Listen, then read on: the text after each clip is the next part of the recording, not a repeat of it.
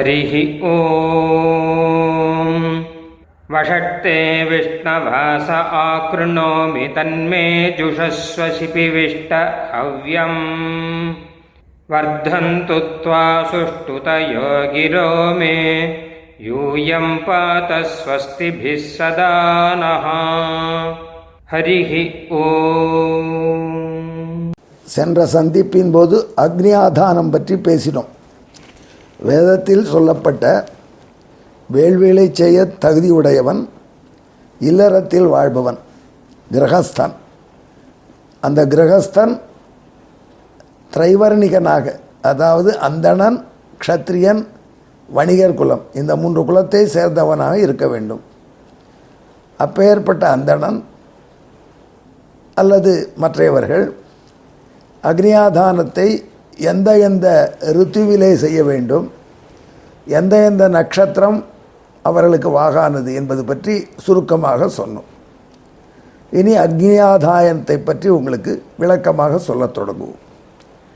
அக்னியாதானம் செய்வதற்கு முந்தைய நாள் கிருத பாபானுகுண பிராயஷ்சித்தனாகி விட வேண்டும் என்று சொல்வார்கள். அதாவது பாப்பம் நம்மிடம் இருக்கக்கூடிய பாபங்களுக்கு ஏற்ற பிராயஷ்சித்தங்களை அனுஷ்டித்து விட்டு தொடங்க வேண்டும்.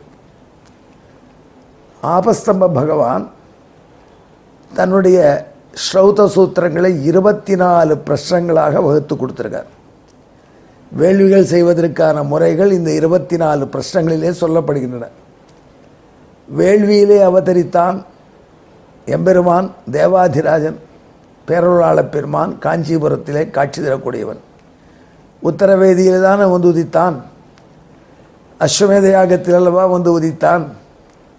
பிரம்மாவினுடைய அஸ்வமேத யாகத்திலே ஆவிர்வவித்த பெருமான் அல்லவா. அதனால் தான் போலும் அவனை சென்றடைவதற்கு இருபத்தி நாலு படிகள் ஏறி செல்ல வேண்டியிருக்கு. ஆபஸ்தம்ப பகவானுடைய ஸ்ரௌத சூத்திரம் இருபத்தி நாலு பிரஷ்னங்களாக பிரிந்து கிடக்கிறது. அப்படி வேள்வி செய்பவர்களுக்கு அந்த ஸ்ரௌத சூத்திரம் முழுக்க கடந்து தானே மேலே போக வேண்டும். ஆகையினாலே பகவான் இருபத்தி நாலு படி ஏறி வா என்று நம்மை சொல்கிறான் போல அமைந்திருக்கிறது. பொதுவாக இது காயத்ரி மந்திரத்திலே இருபத்தி நாலு எழுத்துக்கள் அந்த இருபத்தி நாலு எழுத்துக்களுக்காக இருபத்தி நாலு படிகள் என்று ஒரு விளக்கம் கொடுப்பார்கள். இந்த விளக்கமும் அத்துடன் சேர்ந்ததாக ஏற்றுக்கொள்ள வேண்டியதுதான் என்று நினைக்கிறேன். அது இருக்கட்டும். ஆபஸ்தம்ப பகவான் இந்த ஆதானத்தை பற்றி சொல்லும் பொழுது ஆதா அக்னியாதேயம் வியாக்கியாசியாமா என்று ஐந்தாவது பிரஷ்னத்திலே சொல்கிறார். ஆபஸ்தம்ப பகவானுடைய ஸ்ரௌத சூத்திரங்களுக்கு இ- பிரசித்தமான வியாக்கியானம் தூர்த்த சுவாமி வியாக்கியானம் என்பது இருக்கு. அவர் இந்த இடத்துல விளக்கம் சொல்லும் பொழுது சம்சுத்தியாத்மானம் தபோஹோம ஜபைகி சபாரியகா மைத்ரீங் கிருத்வா சர்வபூதை என்று பீட்டிகை எடுக்கிறார். அக்னியை ஆதானம் செய்து கொள்ள வேண்டும். அந்த சடங்கை செய்வதற்கு முன் ஆத்மாவை தன்னை செல்ஃபை சம்சுத்திய தூய்மையாக்கி கொள்ள வேண்டும் தூய்மைப்படுத்தி கொள்ள வேண்டும். தபஸ்னால ஹோமத்தினால ஜபத்தினால. தபோ ஹோம ஜபைஹி. அது மட்டும் போராது. சபாரியோ மைத்ரீங் கிருத்வா சர்வபூதைஹி. எல்லாரோட கூட எல்லா பூதங்களோடு கூட நட்பை மனைவியோடு கூடியவனாக இவன் செய்து கொண்டு இந்த ஆதேயம் என்பதை தொடங்க வேண்டும் என்று அழகாக விளக்கம் கொடுக்கிறார் தூர்த்த சுவாமி இந்த ஆபஸ்தம்ப ஸ்ரௌத சூத்திரங்களுக்கு வியாக்கியானம் ராமாண்டார் என்கிற ஒரு பெரியவரும் அருளி செய்திருக்கிறார். விளக்கமான உரை அது. அந்த ராமாண்டார் தான் பெரியாழ்வார் என்று நம் பெரியோர்கள் சொல்கிறார்கள். சுவாமி தேசிகனே ஸ்ரீமத் ரகசிய திரேசாரத்திலே கல்பசூத்திர வியாக்கியாதாக்களான என்று பெரியாழ்வாரை சிறப்பிக்கிறார். கல்பசூத்திரத்துக்கு பெரியாழ்வார் வியாக்கியானம் அருளை செய்திருக்கிறார் என்று அதிலிருந்து தெரிகிறது. அந்த வியாக்கியானம் அந்த வியாக்கியாதா பெரியாழ்வார் அப்படி வியாக்கியானம் அருளிவர் அவருக்கு ராமாண்டார் என்பதாகவும் ஒரு பெயர் உண்டு. அந்த ராமாண்டார் வியாக்கியானம் தான் பெரியாழ்வார் வியாக்கியானம் என்று எல்லாரும் கொண்டாடக்கூடியவராய்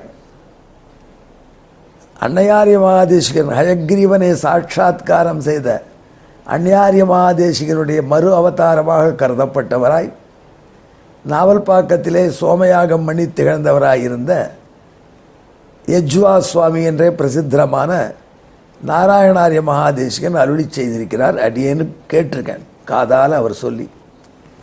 அவர் வேறு யாரும் அல்ல. நம் நாவல் பார்க்கும் வாசுதேவ தாத்தாச்சாரிய சுவாமியினுடைய பிதாமகர் பாட்டனார். அந்த பெரியாழ்வாருடைய வியாக்கியானம் புஸ்தகமாக பிரச்சாரத்தில் வருவதற்கு வாய்ப்பாக அண்மையிலேயே நமது நண்பர் வாஜபேயி யாகம் பண்ணின சுந்தரராம வாஜபேயி மிக பரிசிரமப்பட்டு மிக அழகான தேவநாகரி எழுத்துக்களிலே அந்த இருபத்தி நாலு பிரஷ்னங்களையும் எங்கே எங்கே ராமாண்டார் வியாக்கியானம் என்று கிடைக்கிறதோ அவர்களோடு கூட தொகுத்து வெளியிட்டு வருகிறார். வெளியிட்டிருக்கிறார். இன்னும் ஒன்பதாவது பிரச்சனம் தான் வர வேண்டும். மீதி இருபத்தி மூன்று பிரச்சனங்களுக்கு வியாக்கியானம் அவர் மிக அழகான முறையில் அச்சிட்டு கொடுத்திருக்கிறார். அந்த பெரியாழ்வாருடைய வியாக்கியானத்தில் இங்கே விளக்கமாக சில வார்த்தைகள் சொல்லப்பட்டிருக்கின்றன. தொடங்கும் பொழுதே பெரியாழ்வார் தன் வியாக்கியானத்தில் இந்த ஆதானம் பண்ணுபவன் முதலிலே குஷ்மாண்ட பண்ணிக்கொள்ள வேண்டும். இப்படி வேதம் சொல்லியிருக்கு. ஒரு கர்மாவை தொடங்கும் முன் குஷ்மாண்ட ஹோமம் செய்ய வேண்டும். கர்மாதிஷ்வேதேர் ஜுகுயாத் பூதோ தேவலோகாந்த் சமஸ்ருதே இத்தியாதி ஸ்ருதி தர்சனாத் என்று பெரியாழ்வாருடைய பங்க்தி பெரியாழ்வார் ஸ்ரௌத சூத்திரங்களுக்கு வியாக்கியானம் பண்ணின மகானுபாவர் இங்கே மிக விளக்கமாக சொல்கிறார்.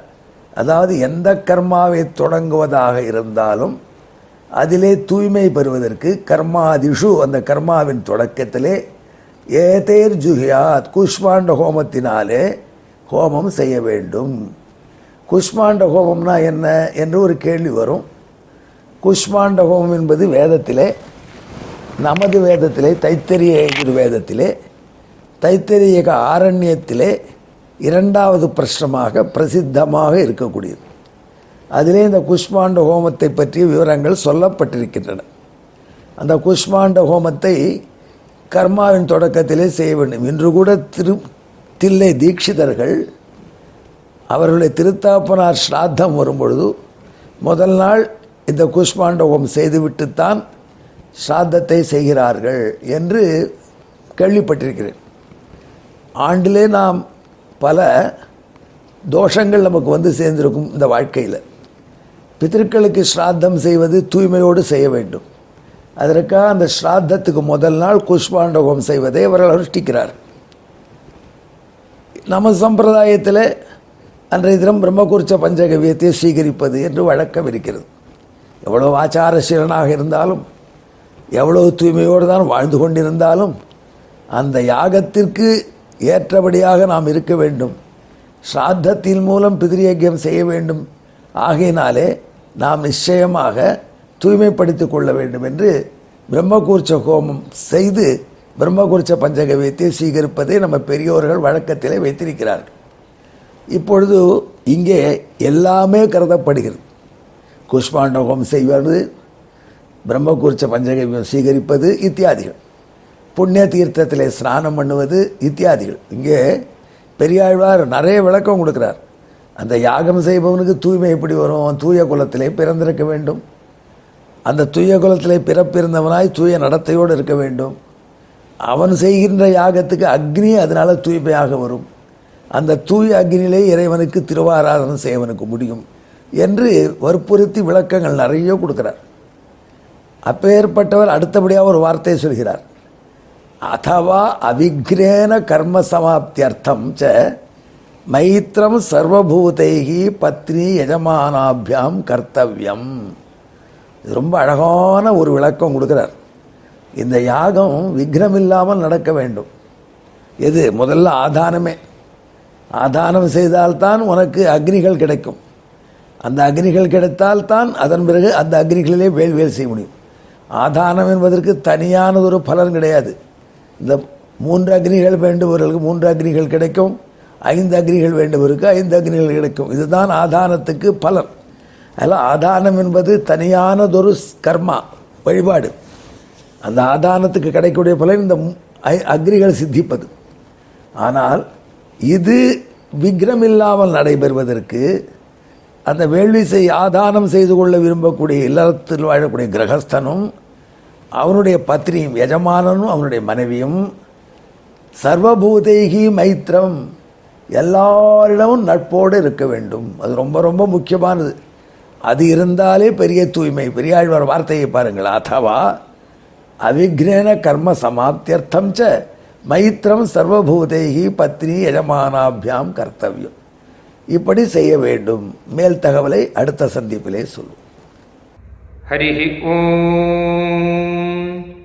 பிரம்ம பிரவாதிஷ்ம तन्नो माहासीत् ॐ शान्तिः शान्तिः शान्तिः ஹரிஹி ஓம் நாங்கள் வேதத்தை ஓதுகிறோம் வேதம் எங்களை கைவிடாமல் காப்பாற்றட்டும் ஸ்ரீமதே ராமானுஜாய நமः